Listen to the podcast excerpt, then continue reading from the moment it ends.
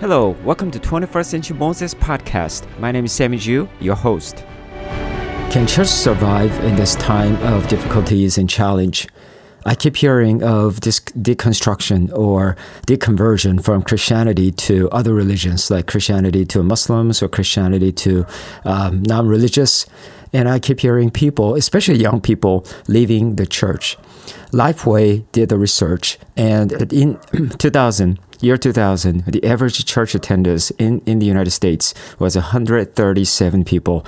But after 22 years, in 2022, last year, it went down to 55 from 137 to 55 people as the average church attendance. What's going on? It's almost like a church is losing the battle.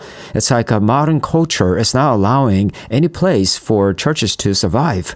So is church losing the battle? Is church going to survive or sustain in the next few years? What if the whole church in the United uh, not only in the United States but all around the world disappear? Then definitely that it would be a proof that Christianity is not really true and maybe God is not real. We might have all kinds of implication about the uh, this trend or phenomena. So can church really survive? And that is the really question I want to delve with, delve with. Is God protecting the church? If God is there, why we're having all these troubles of uh, the decreasing number of church members in the church and whatnot? So I want us to look at Revelation chapter 11 verses 3 through 4 to find the answer. So let's read that passage together. And I will grant authority to my two witnesses, and they will prophesy for twelve hundred and sixty days, clothed in sackcloth. There are the two olive trees and the two lampstands that stand before the Lord of the earth. Amen. So there are three points I want to make. The first one is protection. God is protecting the church. The second one is persecution. The church will face the persecution, but the procession is church will uh, uh, victoriously march because the kingdom of God is prevailing. So let's go back to uh, the, today's passage to look at one by one.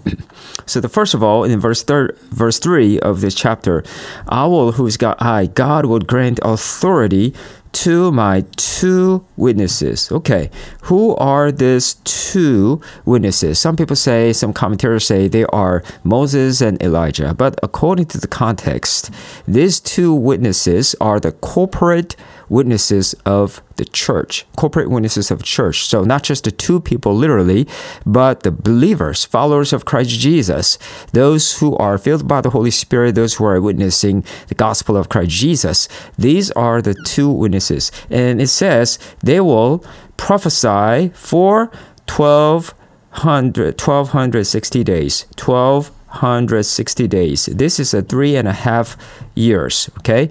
Now, a lot of commentators say this is not a literal three and a half years time span. This is actually from Christ's, Jesus's death and resurrection until Jesus' return. So this is the time of the church, the church being filled with the Holy Spirit and being witnessing, uh, witnessing for Christ Jesus. So in other words, these are the time, 123 and a half three and a half years until, uh, until the Jesus' return. Followers of Christ Jesus are the two witnesses, and they are witnessing the gospel of Christ Jesus. But how are they witnessing? It says, clothed in sackcloth. Now, what happened when you? Why do they wear sackcloth? They wear sackcloth, according to the Old Testament, uh, because of lamenting or mourning. Who? Why they are? Why are they mourning? They're mourning about the sinfulness of the world. So they are proclaiming the gospel of Christ Jesus to convict their sins, the people's sins, so that they would repent, turn away from their sins, and turn to Christ Jesus. Okay, so that's the context here. Here, and then verse four talks more about these two witnesses. It says, "These are these are the two olive trees." and the two lampstands that stand before the Lord of the earth. Hmm, what are these two olive trees and two lampstands? Now, this image is alluded in Ezekiel, uh, Zechariah Zechariah chapter 4. So we see that there's two lampstands, and then there's two olive trees surrounding, okay? So what is going on here? Now this lampstands stands for uh, second temple, temple uh, built by the uh, built with, by the uh, Zerubbabel, and then these two olive trees are the provider of the oil. So they put the oil so the uh, the lampstand will lit 24/7. So the lampstand, the temple of God, would be preserved. So we can see this is the establishment and uh, preservation of the temple. Okay. Now, uh, the John is taking that exactly same imagery to this verse. So, verse four, we can see the uh, two olive trees and the two lampstands. Now, the uh, people of God, the, if you are born again Christian, if you have the Holy Spirit, then you are the temple of God, according to 1 Corinthians chapter 13, uh, chapter 3, verses 16 through 17. We are the temple of God. The Holy Spirit lives in us. And the Holy Spirit preserves us. Holy Spirit empowers us. He pours out when uh, Acts chapter 2 we see the 120 people receive the outpouring of the Holy Spirit, but the Holy Spirit was poured out upon them in the form of fire. So just like the fire, the Holy Spirit lit the fire in us continually 24/7. So God is establishing establishing us, God is preserving us as his temple as the church. So what does these verses really talking uh, talk about? Verses three and four that we are the two witnesses. We, the church is the two witnesses, and until Jesus comes, the church will continue to witness the gospel of Christ Jesus, and they are the temple of God. That God is sustaining them. God is protecting them. Now, from verses 5 through 6, we see the ministry of these two witnesses. These two witnesses are, are going to proclaim the gospel, and there will be some attack on them, and there will be some um, the, uh, the the people, other the adversaries are trying to attack them. However, God is going to protect them. So that's what the uh, the content in the verses, the following verses, verse, verse, verses five and six. So what does that really mean? The first point is this: protection. God protects His church. God protects His church. Earlier, I mentioned that uh, uh, there's uh, the decrease of the church members, and then there's some a lot of young people are leaving the church. Does that mean that God, the church is going to destroy it? The church is going to be gone? Well, that is not the case. Yes, the trend could be discouraging. However, God is the one, by His sovereign grace, by His sovereign power, He is going to protect His church, and that's what He has done uh, uh, so far. That from the beginning of the church, like um, in the Acts chapter chapter 2 uh, until now there have been so many persecutions but god has protected god has preserved his churches the body of christ jesus okay? So that's the first point. Now the second point is this persecution persecution. So verses 7 through 10 talk about the persecution against this church. Now, these two witnesses, their main role was to witness the gospel of Christ Jesus. But when they finished witnessing, these two witnesses were killed. In other words, they were martyred. Now, now when this when these people were martyred, there was a great celebration and joy uh, from where? From the world. Now, this world is full of sinful people. then when these two uh, witnesses were sharing the gospel gospel of christ jesus to uh, help people to repent repent from their sin some of them were very rebellious and these people were very resistant to the gospel because they loved their sin so much and they wanted to continue their sins. They wanted to walk in their darkness. But when these two witnesses were speaking the truth they hated it. They did not want to listen to this message but the others who were repentant, you know, their hearts were softened and they were convicted and they they knew their sin was so sins were so grievous. So they repented. They turned away from their sin. They stopped sinning and then they came to Christ Jesus and they were saved. Okay, so they became church. They became the part of the body of body of Christ. But the others, they were repent. They were not repenting of their sin. Now, when these two witnesses were dead, they're gone. So their acu- uh, these uh, the, accusers for the sinners were gone. That's why the sinners were so happy about it, and they they all uh, sing they sang the song of joy. They were celebrated. However here's the interesting thing. They celebrated for how long three and a half days, much shorter than three and a half years. So, what does that really mean? This persecution is there, however, the persecution is not going to be long. There is the expiration date, it's only going to be temporary. Now, the persecution is, is preceding what's following. What is following? Procession. So that is the next point I want to make. There is the procession, there is the march for the victory. Verse 11 there's a turn of an event after this persecution, after this celebration by the sinners against these two witnesses. God raised these two witnesses from the dead. So, in other words, these two witnesses were resurrected this is definitely a turn of an event. And we see in verses 12, 12 through uh, 14, God avenges, God revenges those people who celebrated over the, uh, the death of these two martyrs, two witnesses. And God destroyed destroyed these evil doers. And then verse 15, the procession is coming to the climax, and there's a proclamation victoriously saying, "Now the kingdom of the world has become the kingdom of our Lord Christ Jesus." And Jesus is going to rule the whole world victoriously and forever.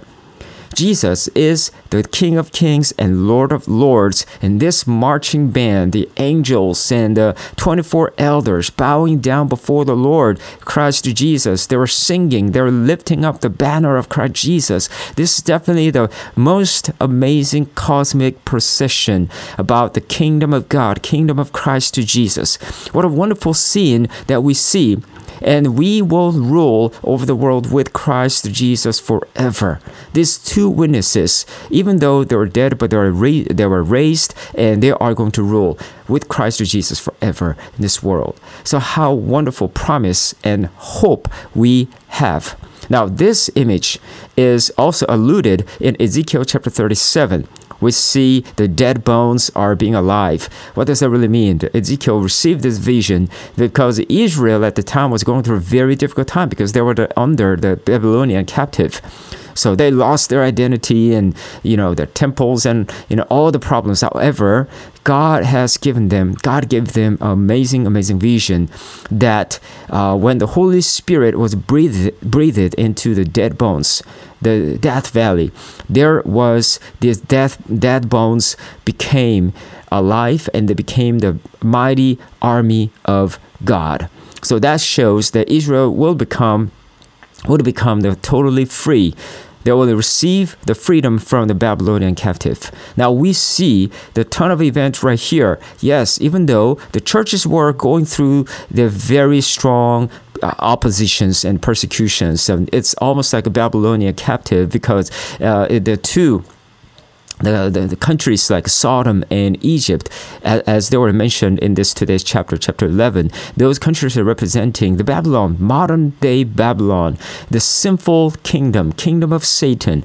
So these churches were undergoing, undergoing very, very difficult, fiery persecution. However, just like we see in Ezekiel chapter 37, we see the amazing, amazing victory against all these evil, evil doers. So now not only the freedom from all these things, but also mighty rulership with Christ Jesus over this world is going to follow. So that procession will be forever. The kingdom of God, the banner of Christ Jesus will be forever. It will be lifted up forever.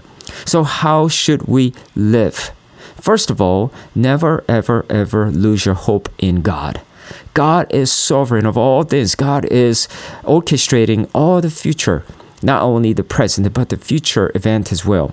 So even though when the numbers and the media and all the other non-believers uh, whisper in our in our eyes, in our ears, and saying, you know, the church is losing the battle and the church is going to disappear in some years. Look at all these young people; they're leaving the church and they're not coming back to the church, and even some uh, Christians are de- uh, deconverting to other uh, other beliefs. So that means you know, church is not going to survive.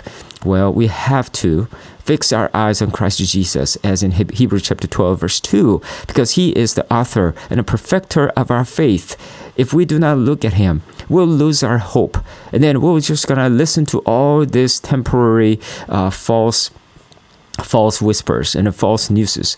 We should not pay attention to them because why? Because God is the protector even when there are fiery trials and persecutions, we see that the rate of martyrdom, martyrdom is increasing every day, every five minutes there is one person is dying for Christ Jesus. Does that mean the church is losing the battle? Not at all. God is holding, God is winning, and God is leading so many people still to Christ Jesus. And where there's where there are fiery persecutions happening all around the world, we see even there's a revival, there's a great awakening happening. So never lose your hope. God is doing amazing works. So do not be deceived. Do not be dismayed by all this pseudo news or fact. They are not true. God's word is true that the word of God is this. The truth is this. God protects his church. Yes, there will be some persecutions, and then we might go through all the persecutions. But even if we lose our physical life, the next generation of two witnesses are going to continue this banner of Christ Jesus until Christ comes, so that they will continue to share the gospel witness uh, about Christ Jesus. So, speaking of which, the next uh, point of application is is this: we need to live we need to pro- proclaim as witnesses. This witnessing job, two witnesses are not limited to Moses and Elijah it, it's not limited to a church leaders or pastors. Now, if you're a true Christian, if you're a truly regenerated, born again Christian, then you are witness because when the Holy Spirit comes upon you, you will receive the power. You will be His witnesses, and then you will be everywhere, starting from Jerusalem, Judea, Samaria, all around the world. So you are His witnesses. So you and I need to live as this witness. Yes, these witnesses, as we saw into this passage um, in the chapter chapter eleven they, they received a great deal of persecution to the point of death. However, that is not the end. The good news is that God is going to raise us up. Okay, and we are going to rule with him. We are going to be a part of this procession, amazing, glorious procession to lift up the name of Christ Jesus over all other things. So let, let us continue to preach the word. Let us continue to deliver this message of the triumphant Christ Jesus so that we will see the protection and also even in the midst of all the uh, persecution we will join the procession because god protects his church and his church will prevail by his power in the midst of persecution Let's pray. Heavenly Father, we thank you so much for this hope. Yes, Lord, it is very difficult when we see uh, the young people leaving the church and when we see old, only old people are coming to church. Even that number is decreasing. But Father, we are not losing our hope. We're not going to be uh, discouraged or worried because you protect His church so that, Father, we want to continue to live as your witnesses. So, Father, please help us and guide us to fix our eyes on you and then always um, let, let our hands and feet dirty uh, to through uh, going to the world and through proclaiming your word for your kingdom, for your glory. Father, please lead us and guide us. In Jesus' holy name I prayed. Amen.